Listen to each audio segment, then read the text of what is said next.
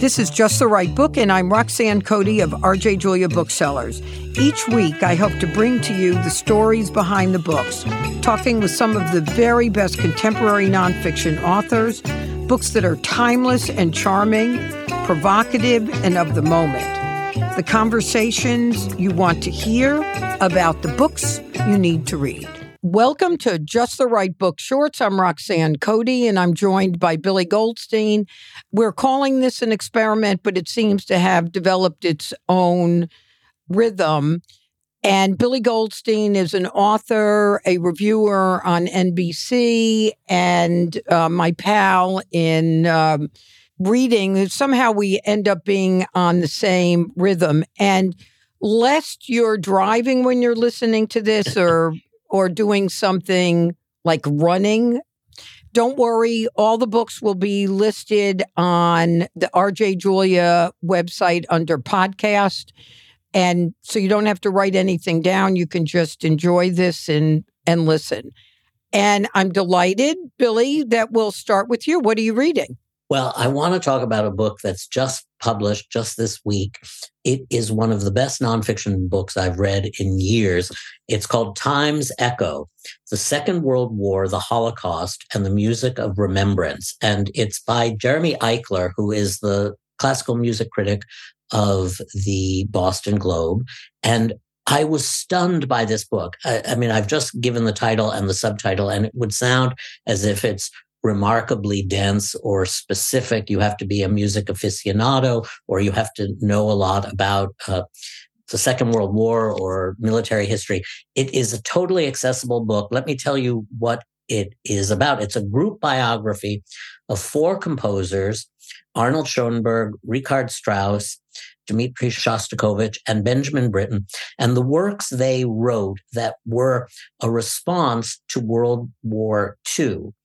And it is, as I say, a phenomenal book, totally accessible. I was riveted. I, I, I know it doesn't sound like a beach book, but I was at the beach um, and read this book in two days, including for long stretches on the beach.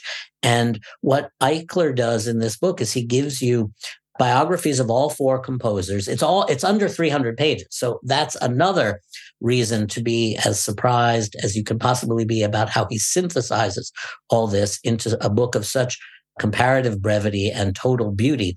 He gives you uh, the life story of all of these composers. Schoenberg was a Jewish emigre exile from Nazi Europe. Richard Strauss basically colluded with the Nazis. He was never a member of the Nazi party, but he did not distance himself and, in fact, gave the score of one of his most famous operas, Arabella, to Hermann Goering as a wedding present. And then Benjamin Britten uh, was a, a, British composer who, uh, during World War II, was a pacifist and lived for much of the time in the United States. And Shostakovich lived uh, and was persecuted in the Soviet Union. And he wrote an extraordinary piece of music in the 60s called uh, the Babi Yar Symphony, which is his 13th symphony about the Babi Yar massacre. So you get these musical pieces that each of them wrote in response to World War II. Schoenberg's is a seven minute piece called A Survivor from Warsaw. Britten wrote the War Requiem. But you also get a history of how the Soviet Union, for example, looked at the Holocaust, how it erased the mm. history of the Holocaust in the Soviet era and how Shostakovich, in writing this symphony, was able to push back against it, even though after a few performances, the piece of music, the 13th Symphony, was basically banned in the Soviet Union.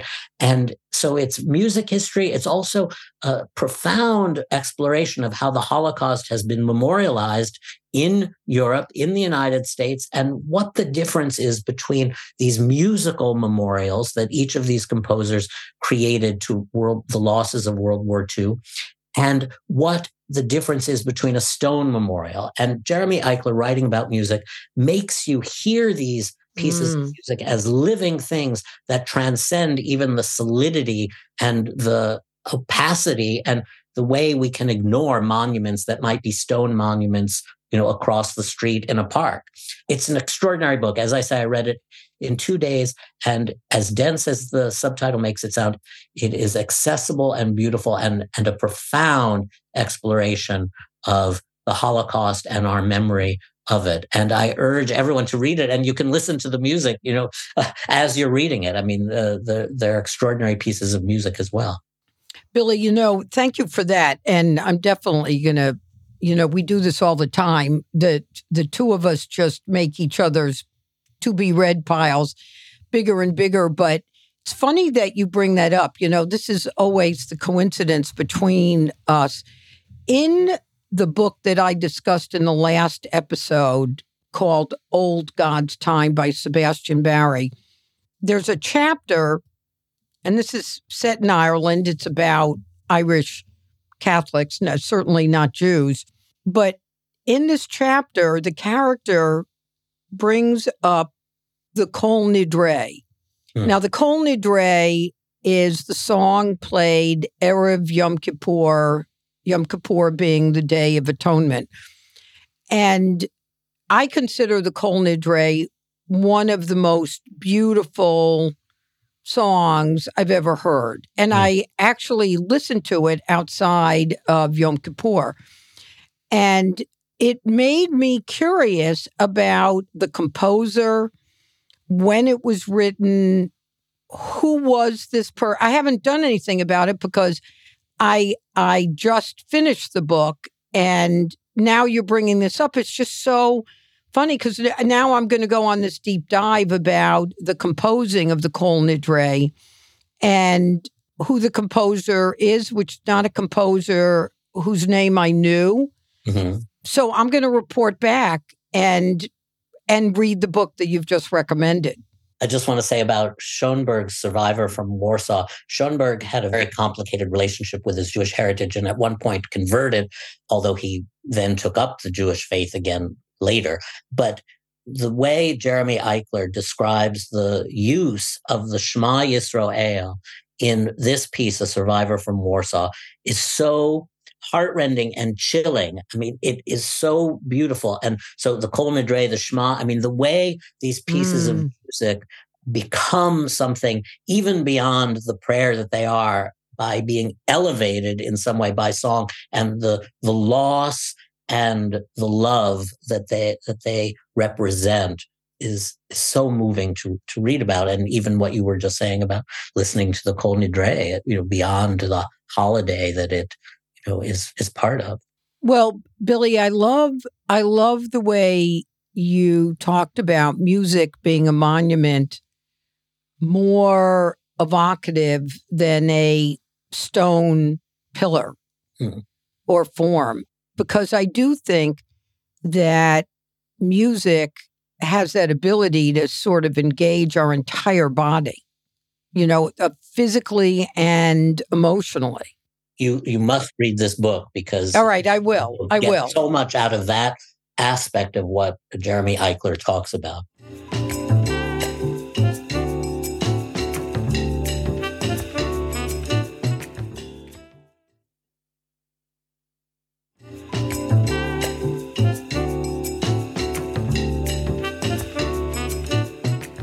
Okay, what I'm going to talk about are three books that I started and I want to spend a minute talking about what it is that might make a book that you decide immediately you can't put down because I think we've talked about how many books we both put down.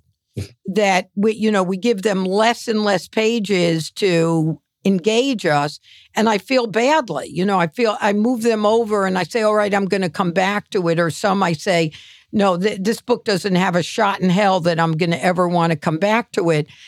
But I feel sad about that because I think, oh my God, somebody worked hard to write this. Somebody worked hard to find an agent. Somebody worked hard to get it published and then, you know, design it and send it out. Now I give it like 10 pages and I say, I don't like it. So I don't, I mean, I, I'm not thrilled that I'm that way, but there's so many great books that I figure, okay, that's my excuse. But I picked up three books in a row that I like. I want to end this broadcast so that I can read the books and I'm going to describe them to you. And then hopefully they sustain their interest. So, one book is called The Bee Sting by Paul Murray, and he wrote Skippy Dies, which I liked. He is, I think he's also an Irish writer. He is. Um, he wrote Skippy Dies and An Evening and Long Goodbyes. And this is an epic story about uh, generations of families and things, you, you know, like if you read the copy, the Barnes family is in trouble. Dickie's once lucrative car bu- business is going under, but Dickie is spending his days in the woods building an apocalypse proof bunker with a renegade handyman. And then his wife is like selling her jewelry on eBay. I liked every character right away. I want to know what happened. So the first book I started that I'm excited about is called The Bee Sting. The second book, which has been on the bestseller list, and I thought, well, I'm not really interested in this book because it's about video games. I don't even get why people spend so much time on video games, which is maybe says more about me than the people who play video games. but within a two week period, at least a handful of people that are similar readers to me mentioned that they had read Tomorrow and Tomorrow and Tomorrow by Gabrielle uh, Zevin and loved it. So I thought, okay, Roxanne, get over yourself, pick up the book. and I can see video games are just a device in the book. It's very much about how we deal with failure and success and relationships and how those things evolve. So that's the other book I can't wait to read. And the third book is a translation by an Argentinian writer, a woman in her 80s by the name of Aurora Venturini, who actually had met Eva Peron the woman, the author, had worked as a psychologist. And the book is called Cousins. I'll read you the first line for you to get an idea of the energy. My mother was a teacher with a white uniform and pointer. She was very strict, but taught well at a school in the suburbs for not very bright children from the middle classes and below. My mother smacked naughty children over the head with her pointer and sent them to sit in the corner wearing donkey's ears she'd made out of colored cardboard. They rarely acted up twice. Yeah. The wit and the energy. Some one of the reviews said she it's a novel of depraved genius. The narrator is a young girl and I had read a review in the Weekend Financial Times that absolutely raved about the book. It's from a small publisher by the name of um, Soft Skull. And there's kind of a black humor about the book that I really love. It, you know, it feels foreign in the way Kafka's books feel foreign. Everything's like a little bit off and odd, but I'm totally gripped by her writing. So those are three books. I'll, I'll report back when I finish them or not finish them to see if they lived up to their very intriguing introductions.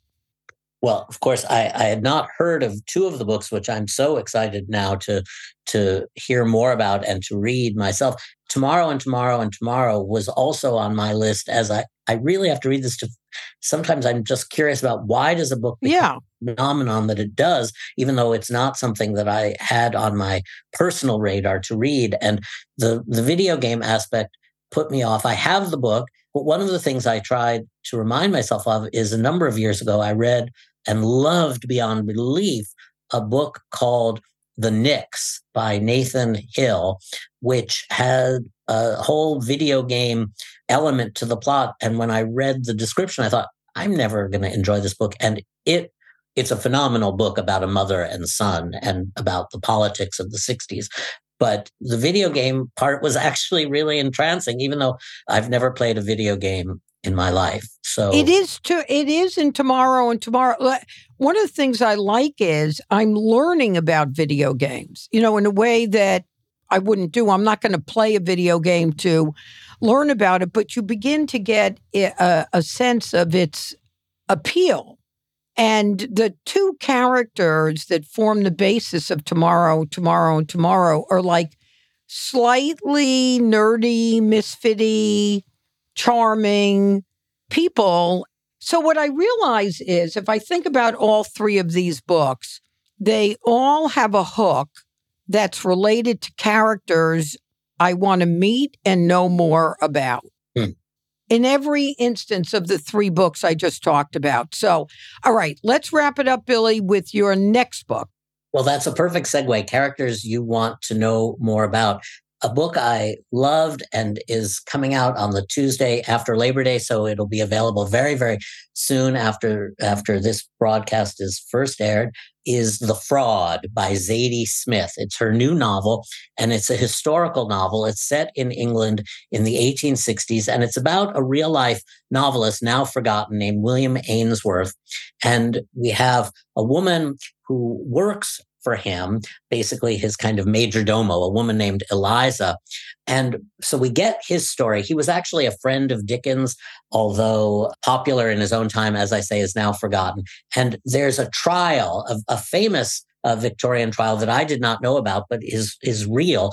There was a man claiming to be Sir Roger Tichborne, heir to a, a large fortune, and he was supposedly drowned in a shipwreck. But then there was a man who came forward claiming to be him. And whether or not he was him becomes, you know, part of the novel. And we get that trial. And then there are all sorts of other story elements that that Zadie Smith has under control, even though when I describe them, it's going to say, like, well, you know, how many more pieces can she be juggling? There's the story of a man named Andrew Bogle, who was formerly enslaved in Jamaica by the Tichbornes. And then he comes in to the novel because he supports the claim of this man. And so you get all of these divisions in Victorian society between race, gender, the different powers of a wife and husband, a mistress, there's even uh, some sadomasochistic sex, which which tells about power relations.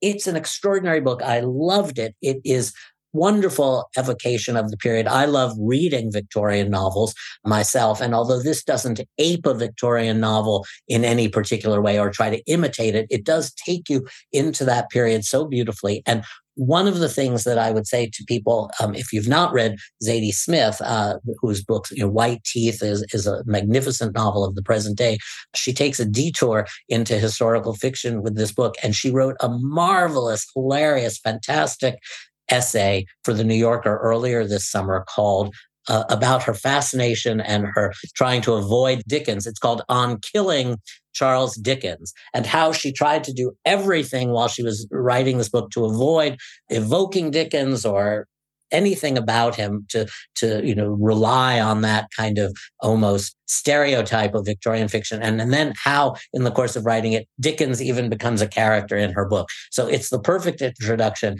to reading that. And so you can find it on the web read something you know on the New Yorker website and then read The Fraud. It's just a brilliant novel. And I think coming on the day after Labor Day gets the fall off to a wonderful start. And even though I hate to say the words Labor Day yeah. Well, I, you know what? A couple of wrap up points to that. One is I'm thrilled to hear your review of Zadie Smith because I just adore her and am super excited about uh, getting to read that book. And here's the way I think we can un uh, or detach Labor Day is to not think of it as the end of summer. I think we have to think of it as just like a comma. and you know, just think of think of Labor Day as like a comma and we can enjoy September as an extension of the summer. So like don't think about really wrapping up the summer. Keep that state of mind into September. That's my that's my advice to you, Billy. Oh my God. The last time we talked, you came up with the phrase, the love that had existed, which has haunted me. And now you come up with Labor Day as a comma. You have got to be, a, a, you know, your, the aphorisms and sayings of Roxanne Cody need to be collected. That's all I'm saying. Um, so you've been listening to Just the Right Book uh, shorts. I've been talking with Billy Goldstein. We would love to hear from you. You can write to us at podcast at rjjulia.com. Someone had written to us because at one of our episodes, we talked about the books that were going to be published, what sounded like, you know, in the next century. And that was a fair criticism. So we will refrain from that. So we do listen, we do read these emails. Uh, so by all means, write to us, follow us on Instagram, tell your friends about us, subscribe to it. And uh, remember, you can go to RJ Julia uh, podcasts and find all the books that we've talked about. Thank you so much for listening. You know, Billy and I have a good time doing this, but we sure do hope that uh, you have as good a time listening. Thanks again. You are listening to Just the Right Book with Roxanne Cody, brought to you by LitHub Radio. The show is produced by Roxanne Cody, Michael Selleck, and LitHub Radio. Our editor is Gino Cardone at Pleasant Podcast. The original theme music is by Kurt Feldman. You can subscribe to us on Spotify, Apple Podcasts, or wherever you listen to your podcast. I am Roxanne Cody. Thank you so much for listening. And if you have any comments, observations, suggestions, we'd love to hear from you. You can email me at justtherightbook at rjjulia.com.